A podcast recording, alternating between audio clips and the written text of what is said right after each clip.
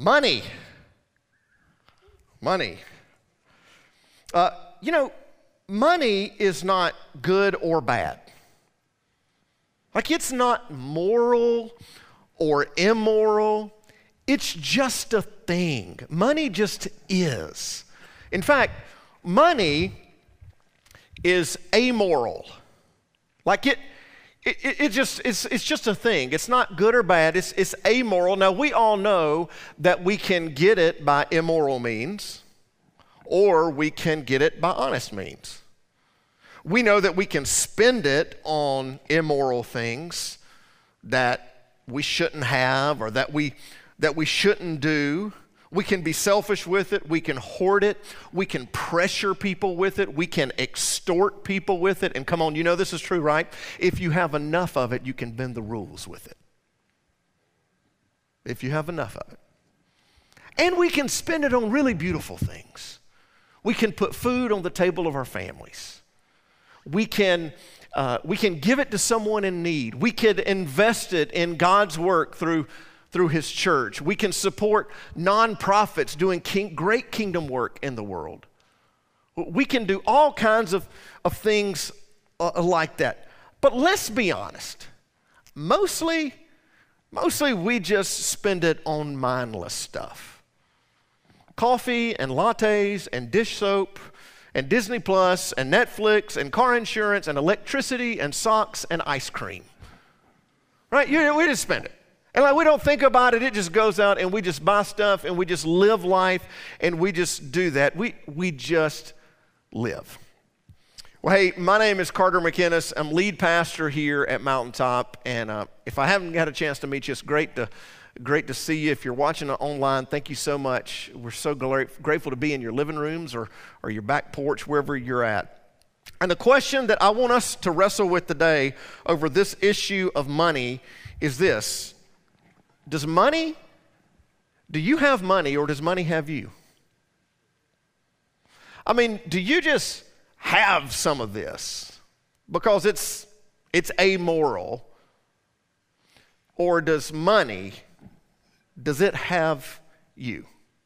And, and, if you don't know how to answer that question, James, the brother of Jesus, is going to help us by describing how something so amoral can become immoral in our hands really quickly. And I just want to, I just want to tell you, it's hardball. It's, it's, tough, it's tough love. And I want to share at the end some biblical principles about how we can, uh, how we can avoid some of the pitfalls that James talks about and not become the kind of people that he's describing. Now, let me have a moment of transparency, okay? I am aware of how, how tense we are all about money right now because of inflation. One thing we know is we have less of it right now, right? Or this doesn't go, this is $100, 10 $10 bills. It doesn't go as far as it used to just months ago. So we have all felt the pinch of it. But if you live long enough, you know the economy is sometimes up and the economy is sometimes down. And right now, we're just kind of in a downtime. So I get there are pressures right now because of inflation that we're all feeling about money because we just feel like we have less of it because life costs more. Everything costs more right now. The other thing that I, I, I'm just aware of is I am aware of the baggage of ministries and money, right? I'm aware of the baggage. In fact, some of you brought a friend today and they came to church for the first time and you're like, oh no, he's talking about money. Right? Or you came for the first time, you've been watching online and you're like, oh no, they're talking about money. Like, is that because sometimes people have this thing that that's all churches talk about. But listen, we have their ministry and money has this baggage because we have seen churches mishandle money.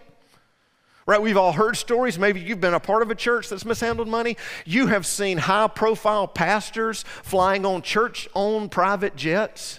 That's why we've downgraded to a helicopter here at Mountaintop. But you've, why do you think the roof's flat? Um, what, you know, listen, uh, just kidding. Uh, but we felt that. You've seen preachers get rich and then have a moral failure and they lose their position, but they don't lose their money. Like they made all this money on a lie, and that is what that baggage. And, and listen, it, even without all that, we just squirm in our seats when preachers start talking about money, right? And that is why some pastors hate talking about money because every pastor, when they stand in the pulpit or stand on stage to talk about money, they carry with them the baggage that we've all experienced and a lot of times negative experiences about money. But I love talking about money. And the reason is because of all the sermon topics. If I teach a sermon about anxiety, well, not everybody in here watching deals with anxiety. If I teach a marriage series, not everybody's married. If I teach something about fear, well, not everybody's fearful right now. But every single one of us touches this, deals with it, lives by it, lives with it, handles it every single day of our lives. Money is the most relevant thing, and Jesus talked about it all the time. And so it's just a part of our lives. I want, I want you to have a better answer to this question. See, I want you to have money, but I want God to have you. I want you to have money, but I want God to have you. So, James is a letter to Christians. It's just written uh, by James, the brother of Jesus. But it's so important that you know it is written to Christians. If you are not a follower of Jesus, we're so glad you're here. So grateful that you're curious about God, that you're checking out church or you're watching. But you're kind of off the hook today. Because who James is talking to is a church, to his, to his followers of Jesus.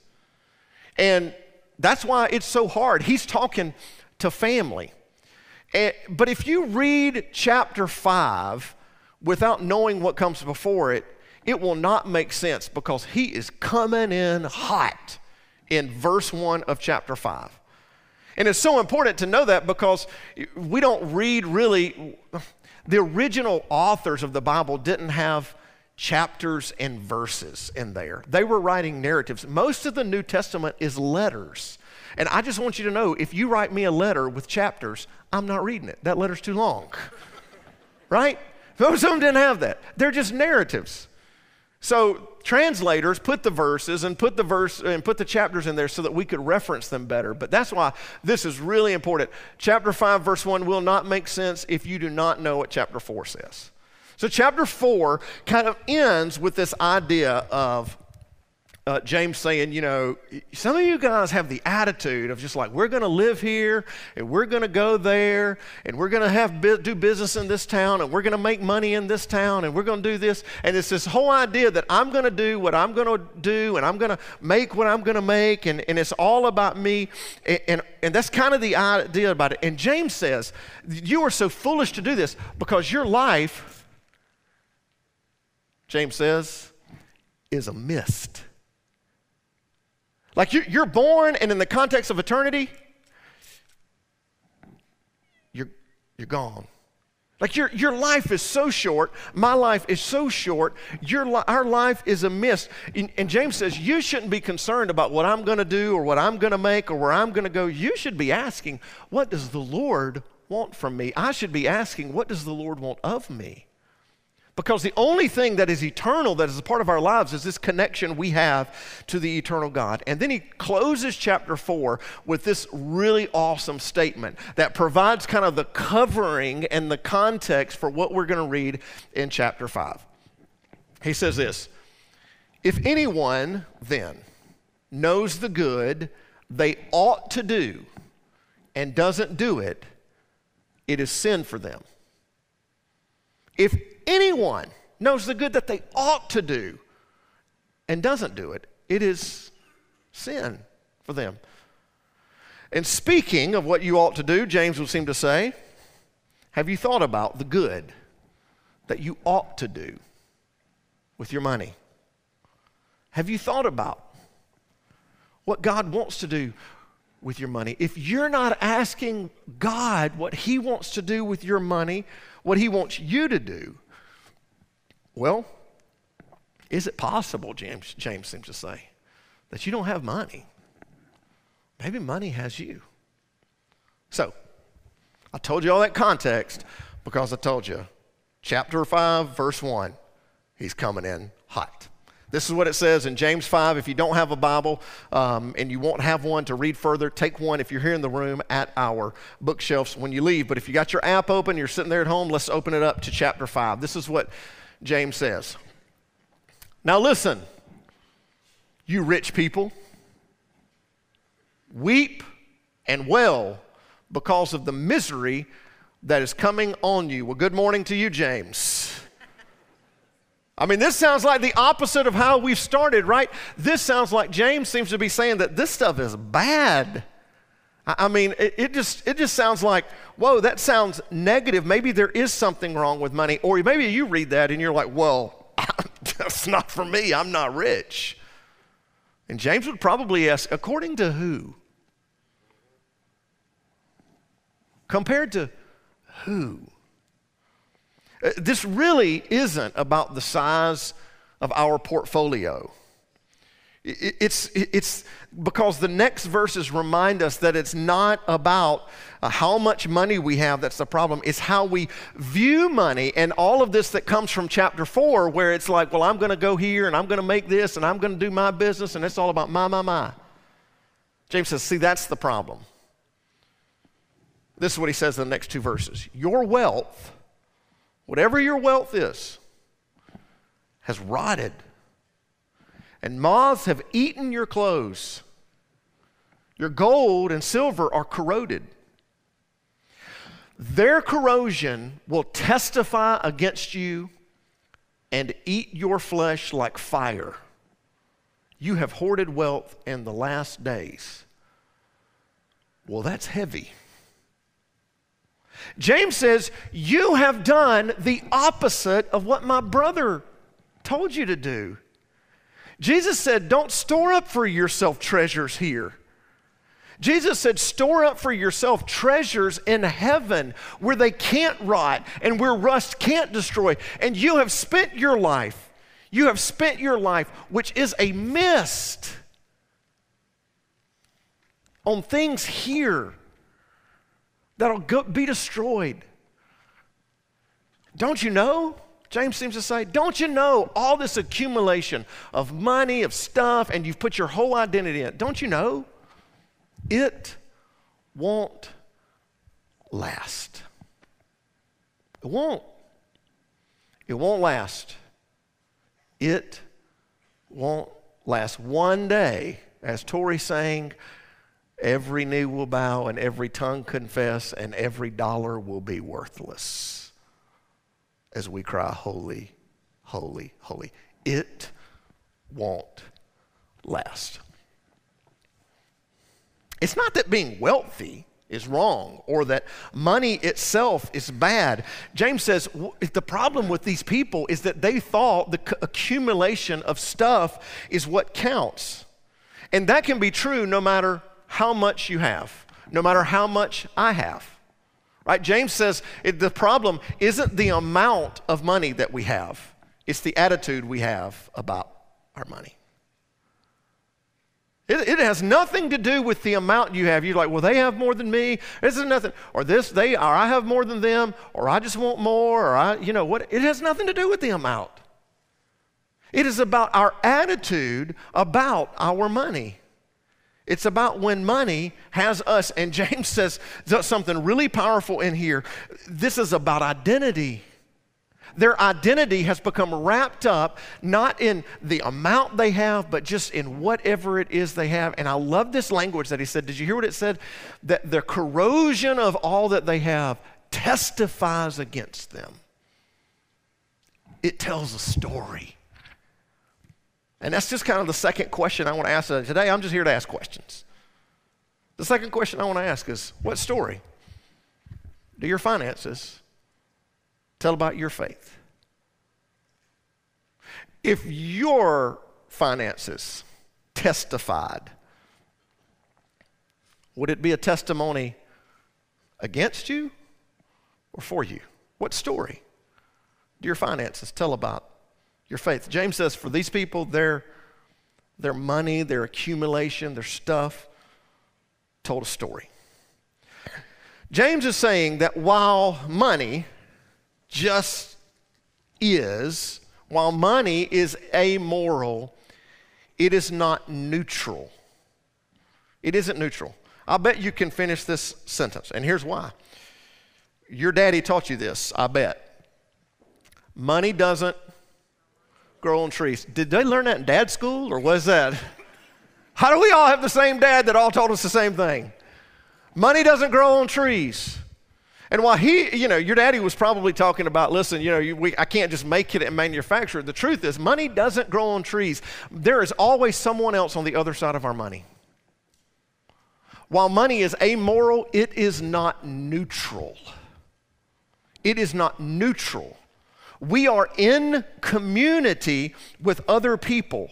And money is an easy way for me to put myself first and forget that I'm in community. And James says, You may think nobody notices, but God sees right through it. Listen to how he describes it in the next verse. Look, the wages you failed to pay the workers who mowed your field are crying out against you. The cries of the harvesters have reached the ears of the Lord Almighty. A couple of you just elbowed your spouse and like, did you pay the yard man this month? it's not about whether or not you paid the yard man. That's not the point. The point, James says, is, is that we can't live with the attitude that it is all mine, my, and ours. We are in relationship with other people. God created one human, and you know what He said about that human when he was in perfect relationship with God? It is not good that man should be alone. And God created community. We were put on earth to be in community. Jesus came and he said, There's two great commandments. You can't just love God, that's not enough. There's another commandment just like it. We are to love our neighbors. You, we are meant to be communal people. Jesus came to establish a holy community, his church. We are meant to be in community for, uh, with each other. And money, James says, is one of the easiest ways for us to exploit our neighbor, exploit the community. And you think politicians don't know this? Now, I, listen, I, I, we, have, we, have, local politicians that are part of our church. We're, I'm so grateful for public service. But listen, on a national level, what do they tell us every election? They're going to tax everybody but you. Right? That's the talking point every year. I'm going to raise everybody's taxes, but not yours. And you know why? They know there is something kind of corroded in our heart that says, yeah, get it from them, but not me.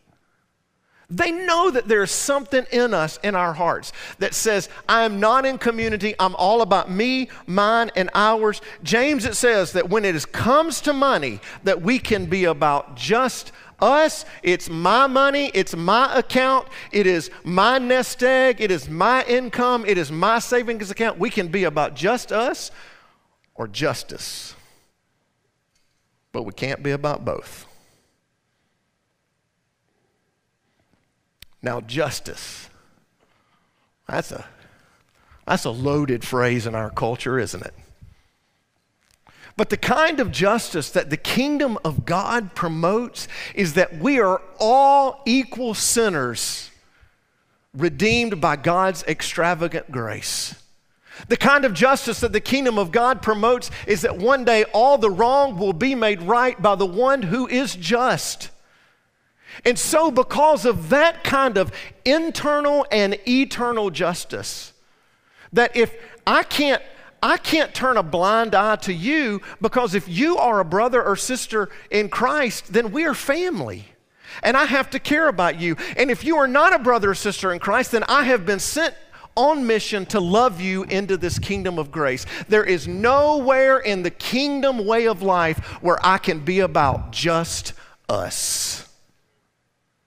And there is nowhere in the kingdom way of life that my money is about just me, mine, and ours.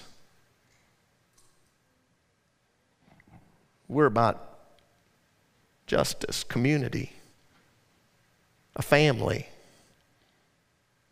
We're in this together. And you know, I'm like, we know this. Like, none of us want it to be said of us at our funeral. You know, the best thing about dad is that uh, he was really rich because he was really all about himself. You know, the best thing about mom is that she really kept all her money to herself and didn't give anything to anybody, and boy, did she have a lot of it. Like, none of us want that to be said about us. What do you want it to be said about you? Oh, they, dad was so generous. Mom was so giving. We know that, like deep down in our heart, that's what we want to be said about us. James says followers of Jesus are about justice. Even when it comes to our money, we are about community, about God's kingdom, because it's, it's amoral, but it's not neutral. If anybody, knows the good that they ought to do and doesn't do it. Well, for them, what did James say? That's sin. If you know there is some good that you ought to be doing with your money, you don't do it, I don't do it. Well, it sort of feels like we're being about just us. And James says that's, that's not who we are as Christ followers. Listen to the last verse. You have lived on earth in luxury, and this is the key phrase, and self indulgence. You have fattened yourselves in the day of slaughter. That's intense. All of this is hardball. Like sheep going to slaughter. You won't take it with you, James. Why? Because it won't last. It won't last. And you may be a little fatter in the pocketbook. Right? You may be a little more plump in your purse but you'll go to the same place. Your life is a mist and it won't last, and you'll have built your life on something that rots and moths destroy. James would seem to be asking them, hey guys, listen, do you have money? Because it, it sure sounds like money has you. Now, here's what I think I know about you. I know I know this about me. Here's what I think I know about you. Like, you don't want to be that kind of person that James is talking about. I don't want to be the kind of person that James is talking about. I, I, don't want to be remotely close to the kind of person that he is describing in James 5. Like, we may not be rich, but we don't want to be people who are all about just us. We don't want to be people who are self indulgent. We don't want to be people who have our identity wrapped up in our income. But I have a theory. I have a theory. And I believe that the gravitational pull of our culture will pull us toward money having us instead of us having money. The gravitational pull of our culture will pull us toward financial selfishness instead of selflessness because every commercial, every product will be geared to tell you it's what you need, what you got to have, what and so which direction are you being pulled? And there's an easy way to know and I asked the question earlier, but let me come back to it. There's an easy way to know which direction. Are you being pulled into the kind of the direction of the kind of person that you want to be or the kind of person that's described in James 5? Is what story? They're your finances. Tell about your faith. Because they tell a story. Our finances tell a story about what's important to us. I mean, if you just would go down your ledger sheet, and there used to be a day that we would actually write down all our expenses in that little checkbook thing. Y'all remember that? There might be some people that still do that, but now it's all digital. And there'd be some things on there that you and I would all share because they are important to us. Housing will be a big line item on our finances, right? because we all believe in living indoors and air conditioned. Praise the Lord. Hallelujah. Thank you, Jesus. We all believe that. If you didn't think it was important, you're like, I live outside. We believe air conditioning is important. So that's important. You, you would, transportation is a big part, and holy smokes, it's been bigger the last few months because of the price of gas, right? But you got to live. You got to get from A to B. You got to get to school. You got to get to work. That's part of it. Uh, insurance will be a part of it. Car insurance, house insurance, health insurance. Those are really important things we almost all got to have. We would say they are important. Food is important. So there are some, like I would call some core things that are part of our finances, that story that tell you could look at any of our finances and go, yep, housing, food, insurance, transportation. You can tell that's important to them, but there'd probably be some other things too, right? Movies, music, streaming subscriptions, sports, entertainment, clothes, hobbies, eating out. And none of those things are bad because there would be some of those that would be listed in your finances and that, that would tell your story that wouldn't be on mine, and I would have some that wouldn't be on yours that tell the story. But would we say, like, oh, God is so important to me, my faith is so important to me? Was that the story? Is that the story that your finances tell about your faith? Or we would say, like, oh, my church is so important to me. I love my church. I love my church family. Oh, is that the is that the story that your finances tell about your faith? I'm in year 23 of ministry, which blows my mind. I've been doing this for a long time, since I was 10. Um, and uh, throughout the years, I've always had people come and tell me, and it's almost like they just want me to know. They're like, you know, well, I don't, I, I don't uh, I, I, give to lots of different charities just besides the church, and I don't give it all to the church, or I, I don't think you have to tithe to the church to be a good Christian. And they always tell this. And here's what I just always want to say to all of them listen, I promise you this when it is all said and done, you are not going to have to stand before me to tell your story about your finances and your faith. But when it is all said and done, and you get to tell your story, and God gets to go through your checkbook what story do your finances tell about your faith? Because they, they tell a story. James was writing to Christians who had said they had given Jesus their heart, but their finances told a different story about their heart.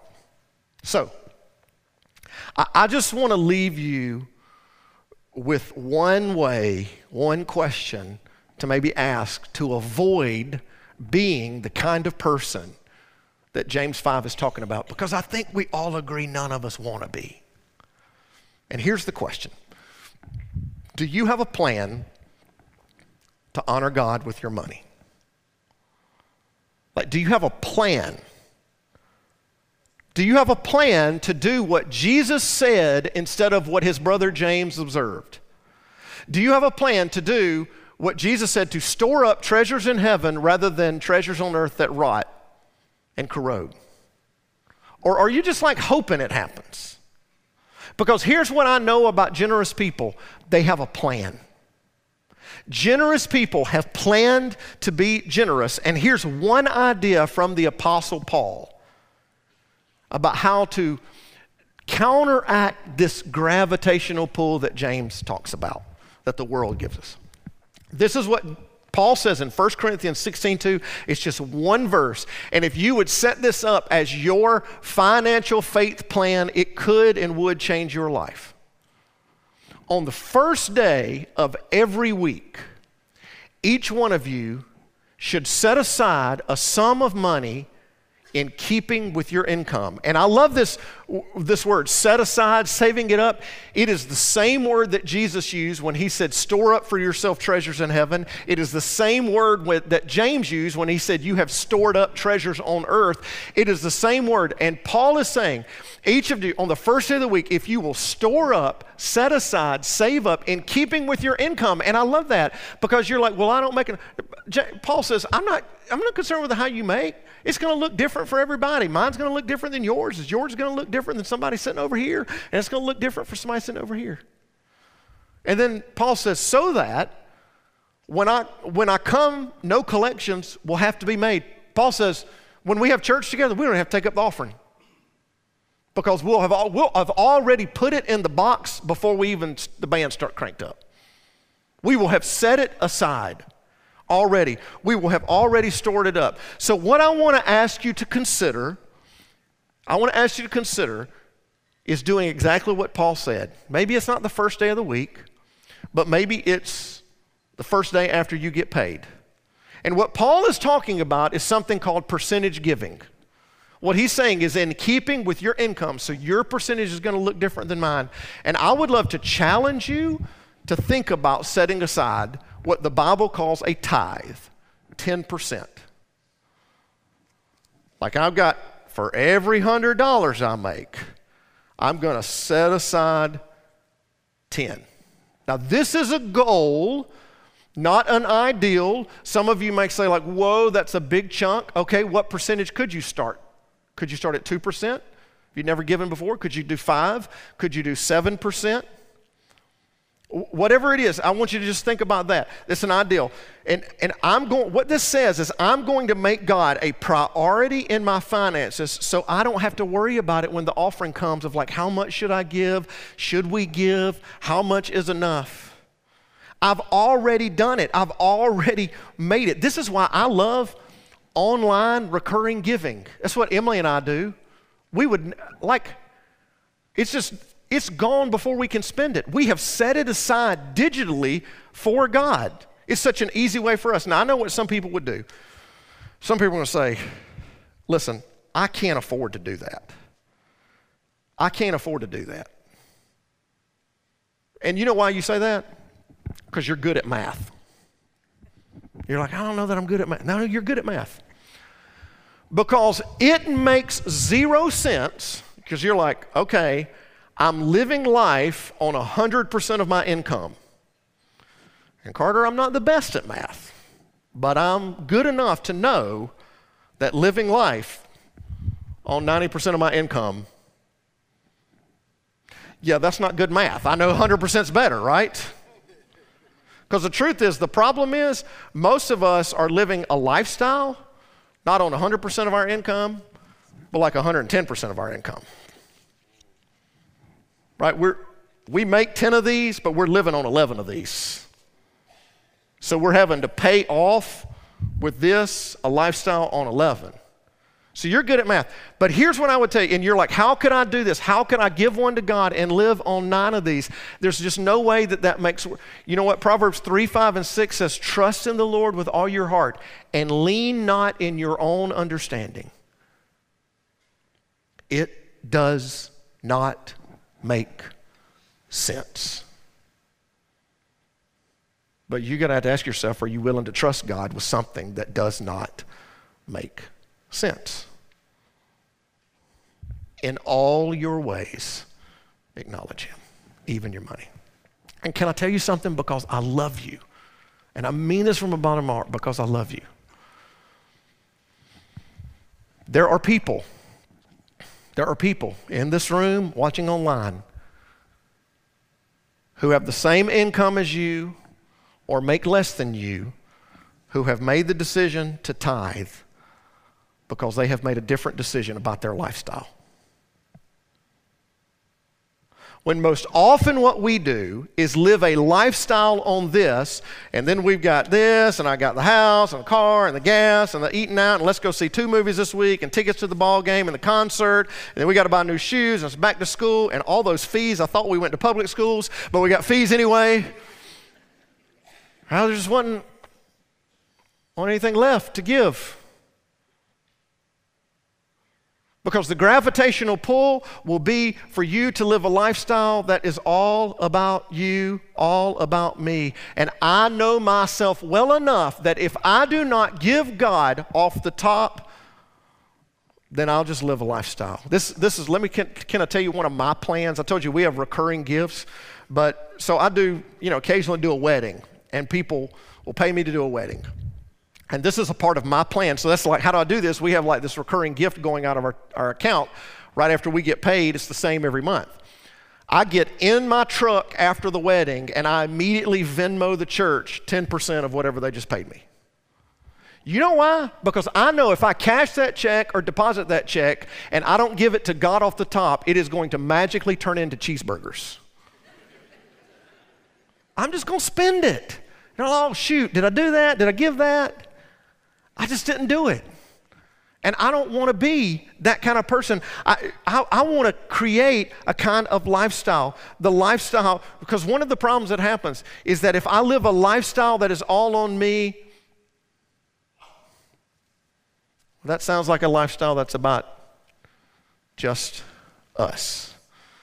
And I don't think it's an accident that in a book of hard, tough love teaching that James finishes it up by talking about the subtle pull of money.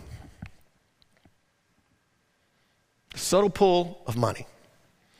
Our feelings about this can derail our faith, and I just want to encourage you today. What would it look like for you to surrender this to Jesus? And I want to make a bold claim. I want to make a bold claim. If you won't let God into your money, then there will be a spiritual lid to your life. And I will not be able to help you grow, and our church will not be able to help you grow if you do not let God into your money. There will just be a lid that you can't grow past. And on a Sunday that, in which we have serve team signups, the same is true of our time. If our attitude about our faith is, God, you can have everything, you can have my heart, you can have my life, whatever those things mean, because they are so like subjective, right?